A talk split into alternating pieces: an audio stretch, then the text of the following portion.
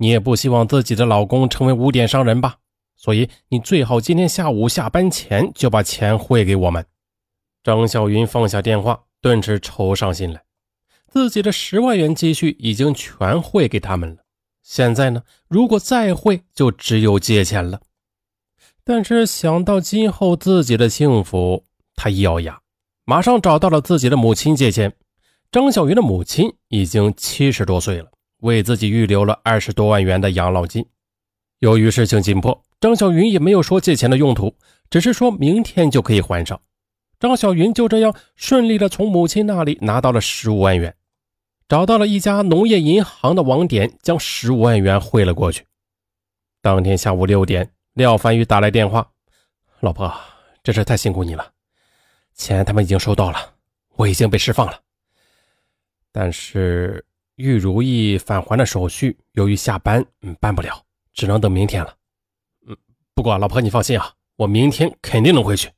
我已经给我们公司的会计打电话了，明天准备四十万，直接打到你的卡上。”当天夜里，张小云一夜无眠，她一直在担心廖凡宇的安全。第二天上午九点，廖凡宇终于打来了电话，话音中他带着兴奋：“ 老婆，我告诉你一个好消息，今天王队长突然对我说，这个事情已经查清楚了。是这样的，他们找到了给我玉如意那家公司的负责人，证明了我的说法不是我的责任。他们还说，我们先前缴纳的那二十五万元要退给我，让我先在这里等着。”不过手续应该明天才能办好，钱明天我就能拿到了，到时候我顺便给你带回来。放心吧，我爱你，老婆，你对我太好了，真是我的幸运星啊！张小云她顿时感到这一天来的苦闷那是一扫而光，同时感到窗外的阳光竟然那么的明媚。下午一点钟，廖凡宇又打来电话说：“老婆，我在公安局已经做完笔录了，那家公司的负责人张总也做了笔录。”虽然双方的笔录有点对不上，但是机场刘处长和公安的王队长都替我说话，现在已经没有问题了。哎呀，我觉得这件事啊，应该感谢他们一下。我晚上请他们吃顿饭，再给他们两个人包两个红包，这也是人之常情嘛。不过现在我身上没有现金了，嗯，退还的钱明天才能拿到。你看能否再给我汇五万块钱救救急呀？这下张小云他也有点犹豫了，自己还没有见过廖凡宇呢，已经给他汇过去二十五万了，他还要五万，这不会是在骗我吧？想到这儿，张小云她不仅打了一个寒战。此时，廖凡宇在电话中也感到张小云有点犹豫了，他马上说：“老婆，你放心啊，这点钱对我来说都是小钱呐，我知道让你为难了，我公司有现金的。”我身上还有一百多万元的支票呢，我们公司一年缴税就上百万，那你帮人帮到底，我一定会加倍的偿还你。明天咱们就能见面了，老婆，我求你了。张小云一下子心软了，她想到自己二十多万都已经给他了，也不在乎这区区五万了，不能因为这点钱伤了双方的感情。况且廖凡宇还是个富商，不会骗这点钱的。想到这里。张小云马上找到同事借了五万元，按照廖凡宇提供的账号汇了过去。哎呀，二零零八年三月十四日下午，张小云一直没有收到廖凡宇的消息，他赶紧打电话给他：“范宇，你在哪儿啊？事情办得怎么样了？”“啊，很顺利，我正在和刘处长和汪队长吃饭呢，钱已经拿到了啊。玉如意呢也返还了，红包啊我也给了，他们很高兴，我们已经成了好朋友。”呃，我改签的飞机票是明天上午十一点的飞机，你到上海虹桥机场接机吧，到时候打电话给你。二零零八年三月十五日，正是消费者权益保护日，张小云很早就起来了，他直接坐上了开往上海的大巴。在路上，张小云忍不住的给廖凡宇打了一个电话，但是出乎意料的是，廖凡宇已经关机了。张小云，他以为廖凡宇应该已经登机了，所以关机了，就没有放在心上。可是，直到虹桥机场后，张小云等了很久，直到向机场查询后，才发现根本就没有廖凡宇所说的那趟班机。再打廖凡宇的电话，还是关机。事已至此，怀疑受骗的张小云，他马上想到了报警。张小云的猜测很快被警方证实了，他的确是受骗了，而且受骗的不止他一人。事情是这样的，张小云报案后，经过北京、深圳和苏州警方的通力合作，在一个多月的时间里，破获了以刘宇为首的网络征婚诈骗团伙。这个团伙是通过网络征婚，以机场安检受阻的诈骗形式诈骗五名受害人，共诈骗金额为九十四万八千三百一十元。其中有三人是北京市民，一人是苏州市民，另一人是张家港市民。这受害的五人均被刘宇等人以同一犯罪手法所骗，实施诈骗的时间前后不足两个月。其中，在二零零八年五一期间。他们仅用四天就成功诈骗两起，诈骗金额七十三万余元。令人诧异的是，该犯罪团伙共八人，案发时只有一人年龄是三十九岁，其他人的年龄均在二十三岁至二十八岁之间。文化程度最高的一人为大专文化，一人为中专文化，两人为高中文化，剩余四人均为初中文化。而被害的五名被害人均为大专本科以上的文化，其中啊，两人在政府机关工作，三人分别在大学、中学和幼儿园任教，平均年龄五十岁，均为离异高知女性。这是一场在智力和阅历上不成正比的较量，但较量的结果却让人大跌眼镜。究竟是什么让这些高知女性接二连三的栽到这帮毛头小子的手里呢？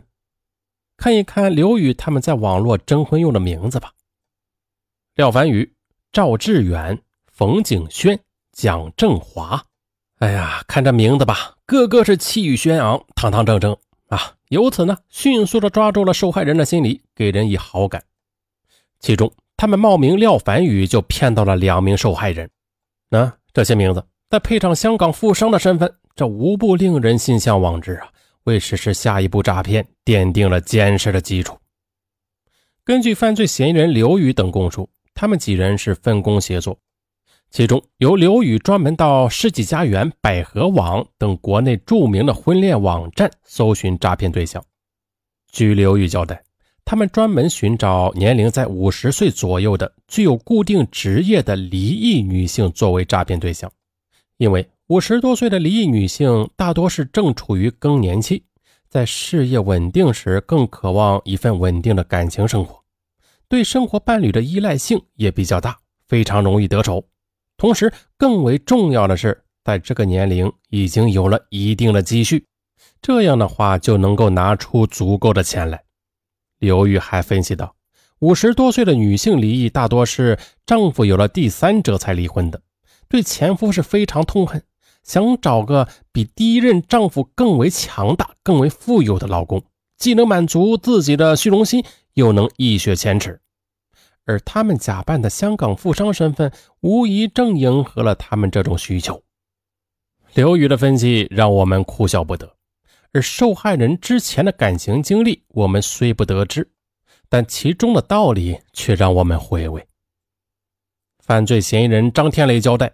他们中的卢工上聊天水平那是相当的高，在卢工上同这些受害人聊天的时候，他们就在一边观摩，学习如何同受害人聊天呢？如何博取他们的信任？卢工上当时也非常得意的教他们：首先一定要有耐心，要尽快的进入角色，要把对象当成自己的女朋友去关心，去嘘寒问暖，争取尽快的熟悉起来。并且建立网上恋爱关系。其次呢，就要有信心。虽然富商的身份是假冒的，但是要敢于吹牛，会吹牛，让对方相信自己就是一个富商，这样呢就能争取举动。同时，关键的还要对自己吹嘘的东西要熟悉，不能露出马脚。张天雷还交代，在学习了几周之后，卢工商便给他们提供了几个上海离异妇女的电话号码。但是由于自己不得要领，同时上海女人也特别的精明，所以没聊几次就被揭穿了。而化名廖凡宇诈骗张小云的王帅交代，自己假冒香港富商和张小云聊了一个月之后，感觉张小云对自己非常信任，急于和自己见面，认为时机已经成熟，可以起活了啊！这是行话，叫起活啊！就这样，他们便施展了他们屡试不爽的老套路进行诈骗。在刘宇租住的一栋楼房里，一场精心布置的骗局便开始了。王帅在接到张小云催促见面的电话后，谎称自己到北京收款，并且收到了一对玉如意，作为双方的定情信物。根据刘宇、王帅、卢公尚、张天磊交代呀，在整个诈骗过程当中，他们足不出户，完全是在租住的房间里完成的。比如当天。张小云接电话时听到机场的声音，就是他们提前在深圳机场录好后，通过电脑音频放出来的，并且该音频在张小云打电话时反复的播放，造成了王帅在机场的假象，博取了信任。而王帅给张小云的电话号码其实是一个小灵通号码，通过购买了一个电话交换器后变成了北京号码，让张小云误以为啊这是首都机场的号码。而里边的语音提示呢，也是提前设置好的。在王帅给张小云打电话说玉如意被暂扣的时候啊，这个张天磊便冒充机场人员在大喊：“别围观了，没见过文物啊！”那这也是他们精心设计好的，目的也是让张小云相信王帅在机场。在张小云打电话询问异地购票的事宜，也是张天雷冒充的机场工作人员。机场安检处的刘处长是由刘宇扮演，机场公安局的王队长是由卢公尚扮演。由于他们预先的都将每个人的台词先准备好了，就像演戏一样。就这样，同张小云打电话时没有露出任何的破绽，整个行骗过程一气呵成，直到最后，受骗人张小云也没有察觉出来。二零零八年九月十七日。张家港市人民法院一审以诈骗判处张子斌有期徒刑十一年，剥夺政治权利两年。